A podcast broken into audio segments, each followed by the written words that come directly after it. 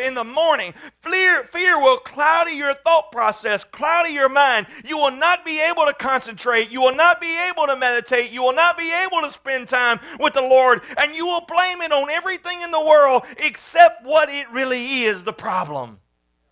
And it said you're going through a time of testing, through a time of trial, through a time of tribulation. And I want you to understand. You remember last week I talked to you about it seems like that when you go through one, one experience and your faith grows, you think, wow, man, I'm strong now spiritually. I'm bulked up. I can handle the next test. No, wrong. because the next test requires more faith than the last one took. And that's what happened for Elijah. I mean, it took one amount of fear to confront, I mean, one amount of courage to confront Elijah, I mean, confront 850 men who were all prophets of a dead God. But it took another amount of faith to confront one woman. And so in this passage of scripture, he was willing to say, I had courage, but now I had fear. And I want you to know today that I don't know what's going on in your life, but if you're not careful, you can be on the mountaintop one minute and shouting the victory and waving the flag and saying, I have been victorious. I have got it all figured out. I have won the battle. And the next minute, you can be in the mountain, inside the mountain, saying, Rocks cover me. Rocks hide me. Rocks protect me. Don't let people know where I'm at. I'm shutting myself up in the innermost part of the earth. I don't want anybody to know where I'm because I'm scared.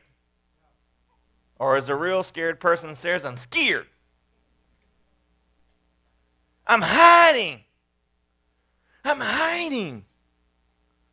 Because my fear, my courage was replaced with fear. But what I want you to know today is the same God that was the God of the victory of Mount Carmel could have been the God who would have been the victor over Jezebel. I want you to know that God will not leave you, God will not forsake you. And yes, you may be praying to die one minute, but if you will just believe in the plan of God and throw your hands up in the air and say, Lord, I don't like what's going on. Lord, I don't feel good. I don't like it. I don't like it. I don't like it, but I'm going to trust in you, one day you'll look back and say, Lord, thank you for not answering that prayer.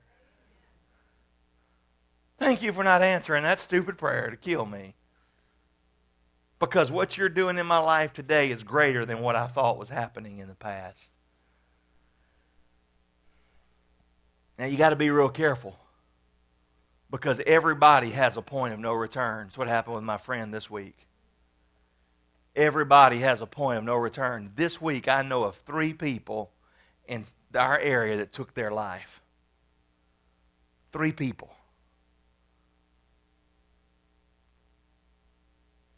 And on the surface, it looked like they all had it all together. It wasn't about money, it wasn't about not having things. They all had things, they all had money.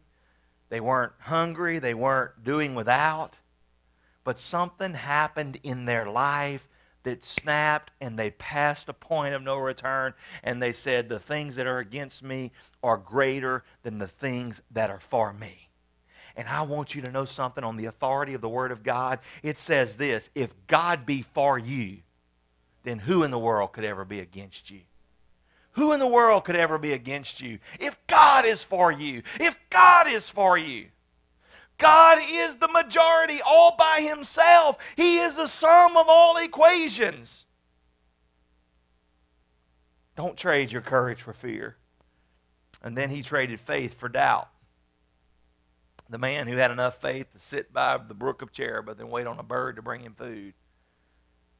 The man who had enough faith to climb on top of a dead boy's body and stretch himself out and pray for that boy to be brought back to life was now saying, I don't have enough faith to make it through this trial.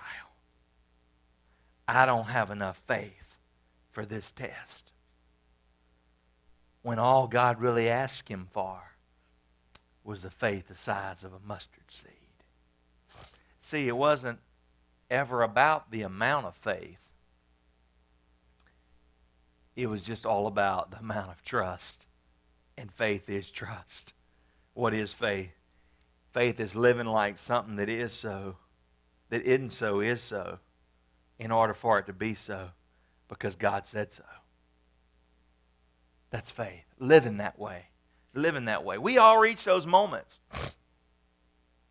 I had a moment like this this week.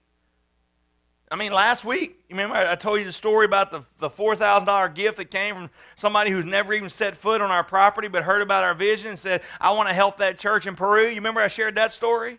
Well, this week, man, we've been planning and working on the, the, the, the, plan and the phase for the next, what God's doing in the fall and the, and, and, and the spring of next year. And, man, I've just been looking at that. And, and, and Pastor Ralph, Pastor Matt know me. It's just been, you're like, Lord, okay, how are you going to do this? Where are we going to get the money for that? And, and matter of fact, I was talking to, to somebody at the bank this week, and I'm like, I just don't know what to do. I don't know where to turn. You know, I don't, I don't, I don't just, and they looked at me and said, Really?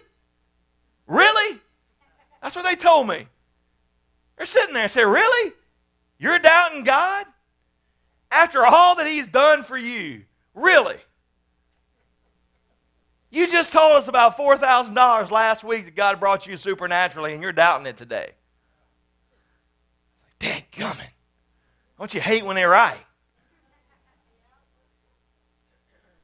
I'm telling you. I'm telling you what I know that it, you have to keep believing, you have to keep having faith. You never can quit. You never get to a point where you say, I don't need any more faith. I've got enough faith to take me home. Because that's what Elijah did. I mean, he's like, man, I'm the man. Single handedly, I took down 850 people. My faith is at an all time high. Would you agree with that with Elijah? Amen. I don't need any more faith. But wait a minute. He's now completely depleted, as though he never had any faith.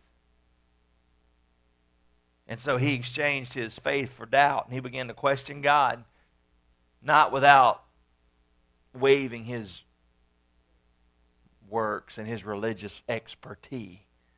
Lord, I single handedly kept walking with you. When your children quit walking with you, when the church quit walking with you, I kept walking with you.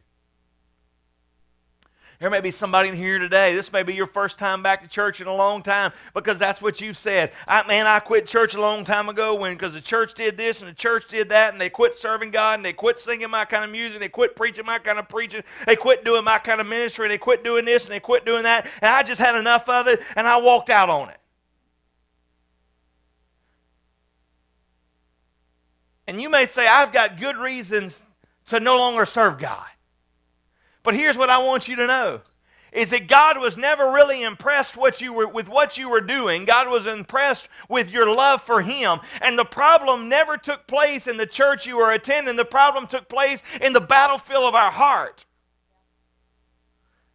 and our heart began to feel differently about God. And because our heart began to feel differently about God, we began to view the things we were doing differently and the way things, the way people were doing those things differently. And so it changed our vantage point and our perspective, and we began to look through a different set of lenses, and they brought about a false narrative.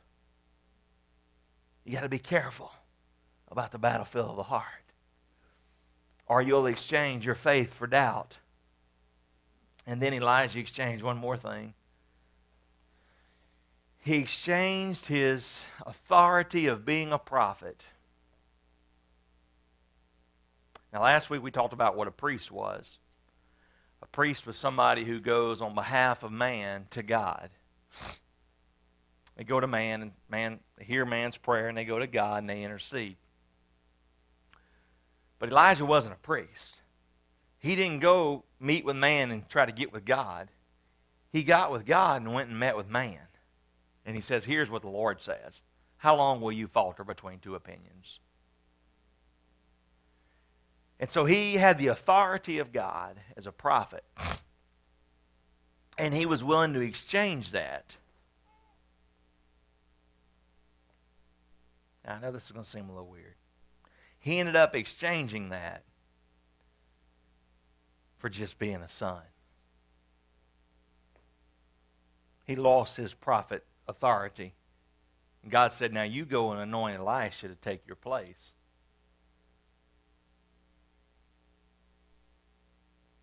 Elisha, Elijah, the great man of God, was now being put out to pasture because he was no longer willing to have that kind of faith. and live that kind of life. It happens. Matter of fact, it happens to the best of them. Think about John the Baptist. The Bible said, Jesus said this about John the Baptist A man born of woman, there is none greater. And he, John the Baptist was such a great preacher of the gospel and preacher of repentance that his preaching found himself in jail.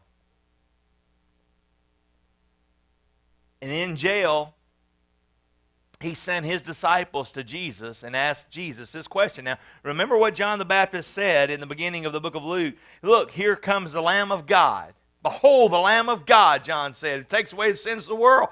Jesus said, John baptized me. He said, Oh, no, Lord, I can't baptize you, Lord. I'm not even worthy to buckle your sandals. And Jesus said, Man, quit worrying about the sandals and just baptize me. That's my translation. You summarize it like that. And he did and followed in baptism. Matter of fact, Eh, John the Baptist said, we looked at it a couple of weeks ago. He said, I'm just simply a friend of the bridegroom. I must decrease, he must increase. We looked at all that very intricately, but you know what? When John found himself in prison, you know what his question was? That he sent his disciples to ask John the Baptist, Are you the one, or should we look for another? The man who Jesus said, a man born of woman, there are none greater, was now sitting in prison questioning his motives, questioning the person he thought was the Messiah. What I want you to know is that, honey, you are not immune. When you give your heart to Jesus Christ, he doesn't put you inside a holy bubble, contrary to televangelists preaching, and say you will no longer have adversity, you will no longer have hardship. And I want you to know that you can keep giving and you can keep tithing and you can give your offerings, but you're you're still not exempt from adversity. You cannot buy your way out of the testing ground. The testing ground is not for sale, it's the refining process. The refiner's process, you cannot bypass it by your money. You cannot bypass it by sowing your seed of faith, honey. You've got to go through it or you'll never amount to anything for the glory of God. Because the reason God allows us to be hard pressed on every side is so that that which is in us that is not of Him may come to the top and all the impurities be burned out. The refiner called it the dross. And it would allow that to be burned out to the top. I remember for years for years, I would sit down in the building in the church where I was pastoring. I'd sit the same place every day. And I'd say, Lord, I'd pray that prayer out of Malachi. And I'd say, Lord, I'd pray that prayer out of Malachi. I'd say, Lord, set the refiner's fire in the midst of this church. And God, burn out everything in this church that doesn't glorify you. Well, I didn't know one day you'd take me literally and burn that dude to the ground. yeah, amen. And when that thing began to burn, it began to bring out all kind of stuff that nobody ever knew was happening. And it began to come to the top. Why?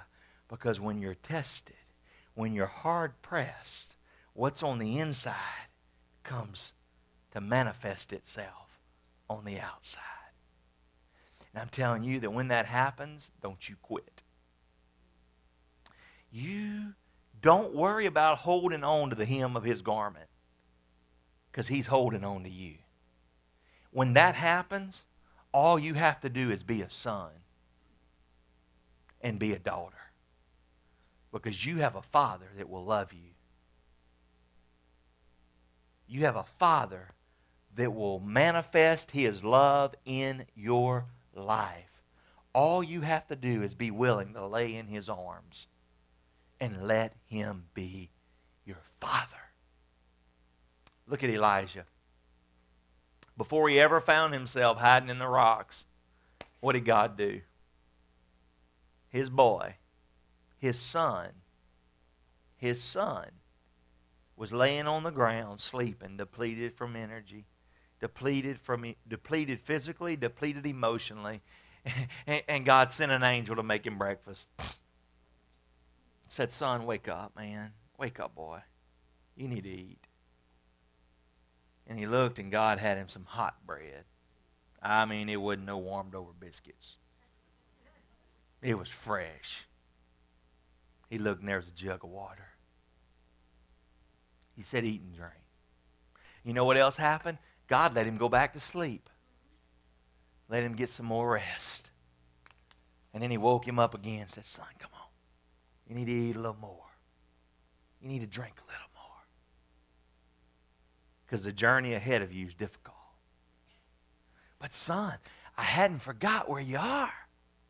I'm going to keep on feeding you. I'm going to keep on nourishing you all along the journey. Now, a lot of people say Elijah failed because God put somebody in his place. Not really. I mean, he may have failed in his faith, but he didn't fail in his relationship. And so, what I want you to understand about this is that one day, I'm fixing to I'm, get this right here. Oh, mercy. Where's time go when you preach? One day, one day he was he was just walking along the road. And God said, You know what, Elijah? Today I think it's closer to my house than it is yours. And woof! This fiery chariot sweep down in the midst of Elijah and Elisha, the guy who he was grooming to take his place, and Elijah was no more. He didn't die. God just said, Come on, son. Come on, boy. Today is closer to my house than it is yours. You know what that means? Oh, get this. You got to get this. If you didn't get anything else, get this. God doesn't love you for what you do for him. God loves you for who you are.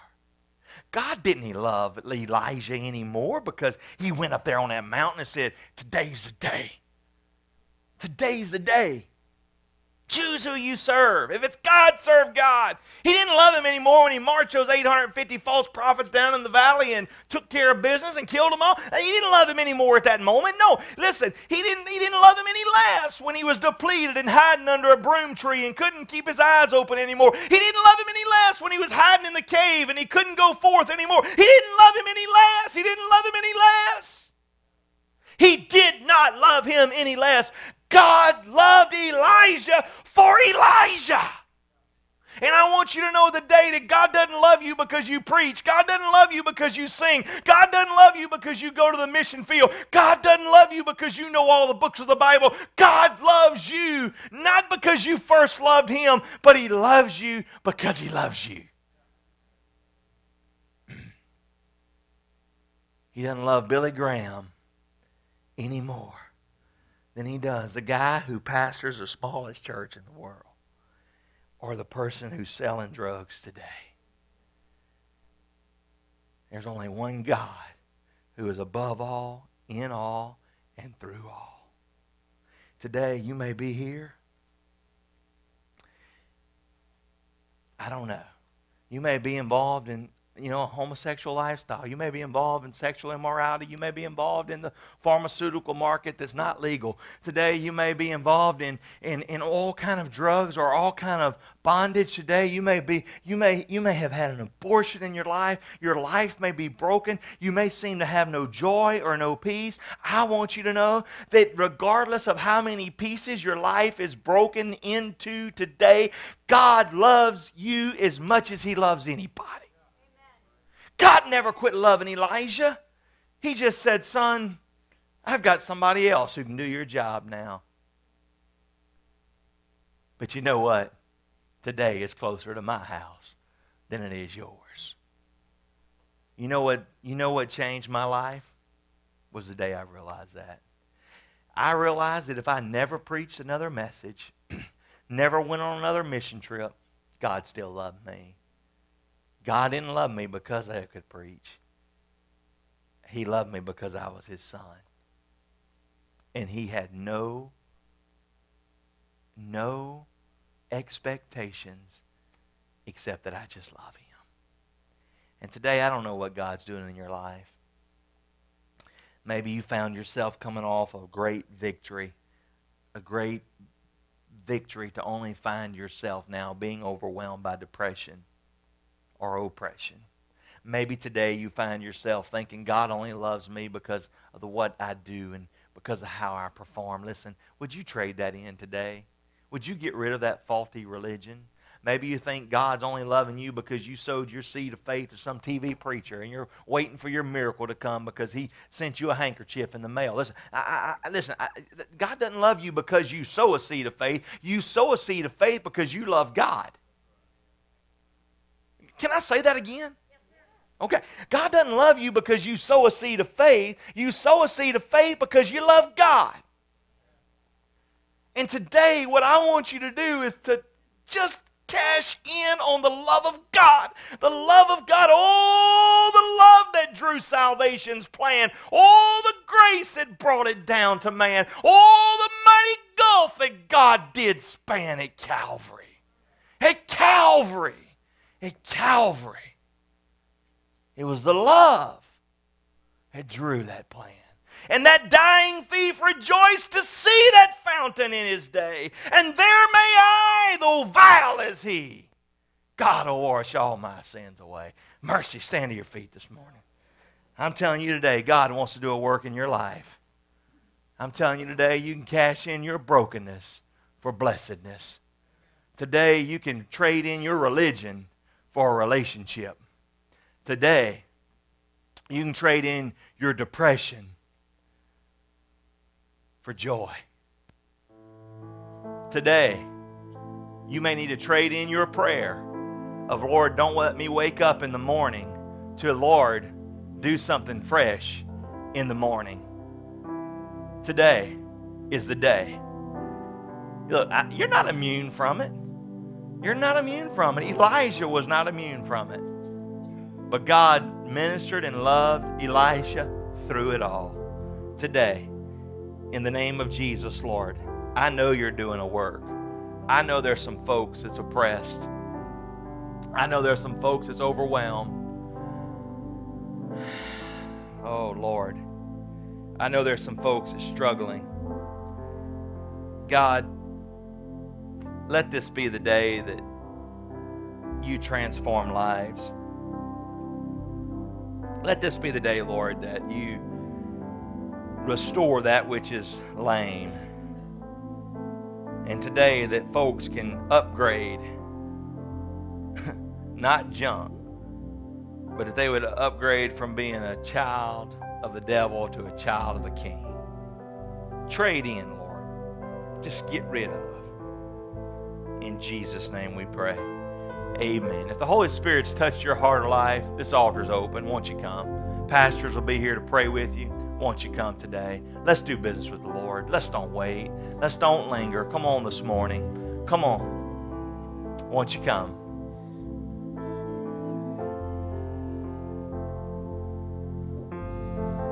Are you hiding out in some spiritual cave somewhere? Won't you come today? Crawl out of the rocks.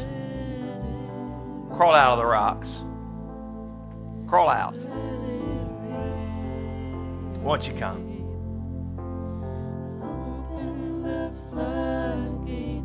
How about you, church?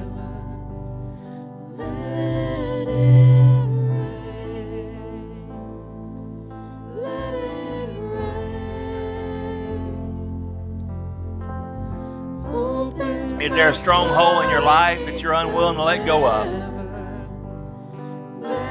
Maybe it's a private struggle. Maybe it's a public struggle. Is there anything in your life that would keep you from proclaiming the love of God once you come today? Let God have His way in your heart and life.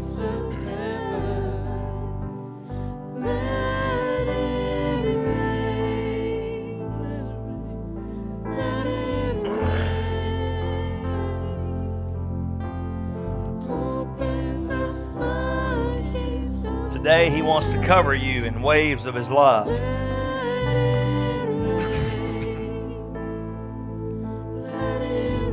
Won't you come? God loves you for who you are, not for what you do. It's for by grace are you saved, not of your own works.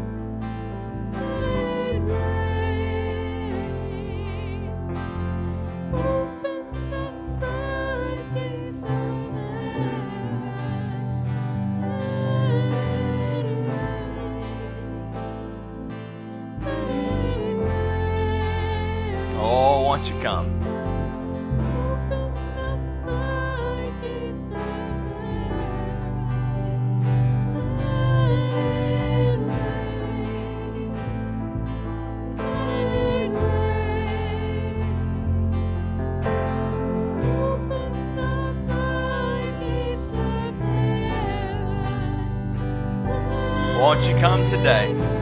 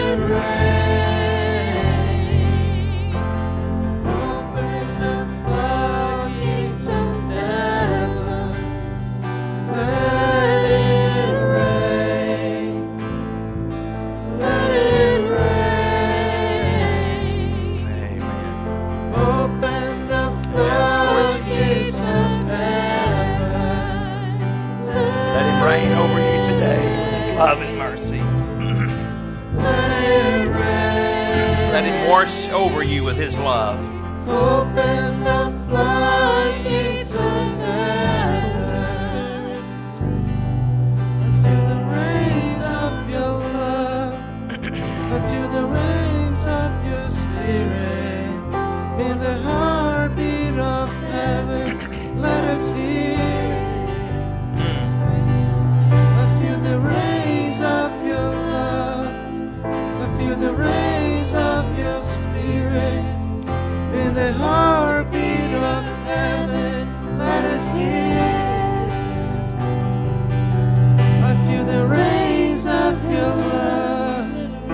feel the rains of your spirit in the heartbeat of heaven. Let us hear. Feel the rains of your love. I feel the rains of your spirit in the heart.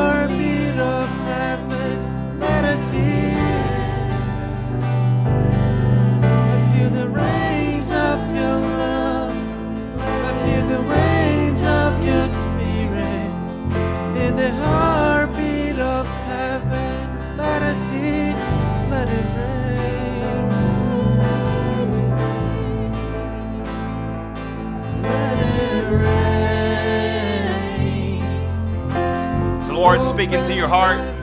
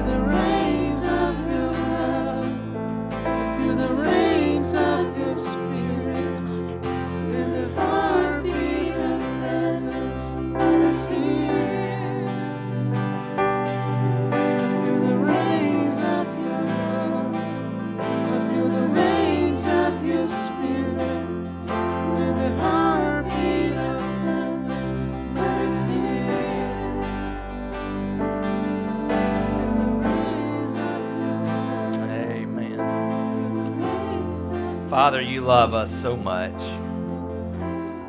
I just thank you for being here today and even right now speaking to hearts and lives. Um, Lord, we do need you. Every single moment, every single hour. Lord, we just, it's just too much to do life by ourselves. So, Lord, I just pray that you will be with your children in this place today. And God, that your name would be exalted. Thank you for giving strength and encouragement today. I know there's some people here leaving differently than they came. And God, that's all you. In Jesus' name we pray. Amen. Amen. If you'd be seated for just a moment, I got an announcement I want to make for you. Couple things coming up. We're kicking off our new our new church year uh, starting uh, in September. Uh, I know a lot of you have plans to be out of town um, in September, and um, uh, I mean for Labor Day, and so the Wednesday after Labor Day, we'll kick off our house churches. We're doing a new study. Um, Brother Clyde is leading our house churches for us, and uh, we have a couple of new groups that are starting in new areas. And so uh, I want you to find out more information about that. I know the Lord will bless you through house churches. Tremendous ministry. The other thing is, um, our college kids are making their way back home now uh, for school, and uh, man, we're excited about that. And next Sunday, next Sunday after church, we're going to uh, feed the college students. They're going to bring bring some freshmen with them that have just come to the universities this fall, and so uh, who'll be looking for a church family and, and that stuff. And so, uh, if you want to help with that, um, if you'll see Will, Will is working on that. We don't really know what we're going to do yet, but next Sunday afternoon, we're just going to have a good time for them, get to welcome them home, and then also um, just spend some time with some of the new students who are coming this fall for the first time. So, a big thing happening next week. We're excited about this fall. A lot of good stuff. We're in the process of uh, having, uh, the women are in the process of doing a six weeks uh, exercise ministry here at the church. You'll see Miss Sis about that. She has some information. Beth Moore simulcast coming up in a couple of weeks. If you'll see my wife about that. Lots of stuff happening. Also, one more thing that's very important. If you like fooling with uh, electronics and with websites and stuff, if you would see Will Larry, where you at, Will? Uh, in the sound booth. Uh, our whole website needs a lot of help. Uh, we have a lot of new people who are coming, and they all tell us the same thing. Your website doesn't reflect who you are as a church. And so uh, we're going to be doing a lot of work on that this fall, and it's going to become a tool that we're using a whole lot uh, more frequently. And so if you'd like to help with that, see Will. Also, children's ministry. Uh, you may not have wanted to help with children's ministry before. They're going to meet for just about 10 minutes after church. You're going to share the new structure and the new layout for the fall. And so if you would uh, stay for that with Miss Melissa, I know it would encourage her tremendously. Also on Wednesday nights, they'll be kicking off the week after Labor Day. Good stuff. We've we've we've revamped Wednesday nights all together, and basically, uh, I think we come up. with It's going to be called Super Seven, and that's what they're going to be doing here on Wednesday nights. It's going to be good stuff. And, and how do you explain what's happening on Wednesday nights? It's like church camp in one night. So uh, it's going to be a good good things that are happening. So tell your friends, tell your neighbors about that. We're excited about everything that God's up to. Amen. Hadn't it been great to be here today? Oh, fish fry. That's next Saturday. The men. The men are meeting here at uh, 6 o'clock. If you want to hang out and cook and stuff, we'll be up here about 4.30 or 5. We're going to meet and uh, we're going to talk about our plans for the fall and what God needs to do in our lives uh, as the men of the church. And so we're going to meet up here next Saturday, fish fry. All right. Anything else? Let's stand at our feet. It's great to be here. If you're visiting, it's our privilege to have you today. Thank you for worshiping with us. Let's pray and uh, we're going to be dismissed. Pastor Ralph, would you close us, please, in prayer?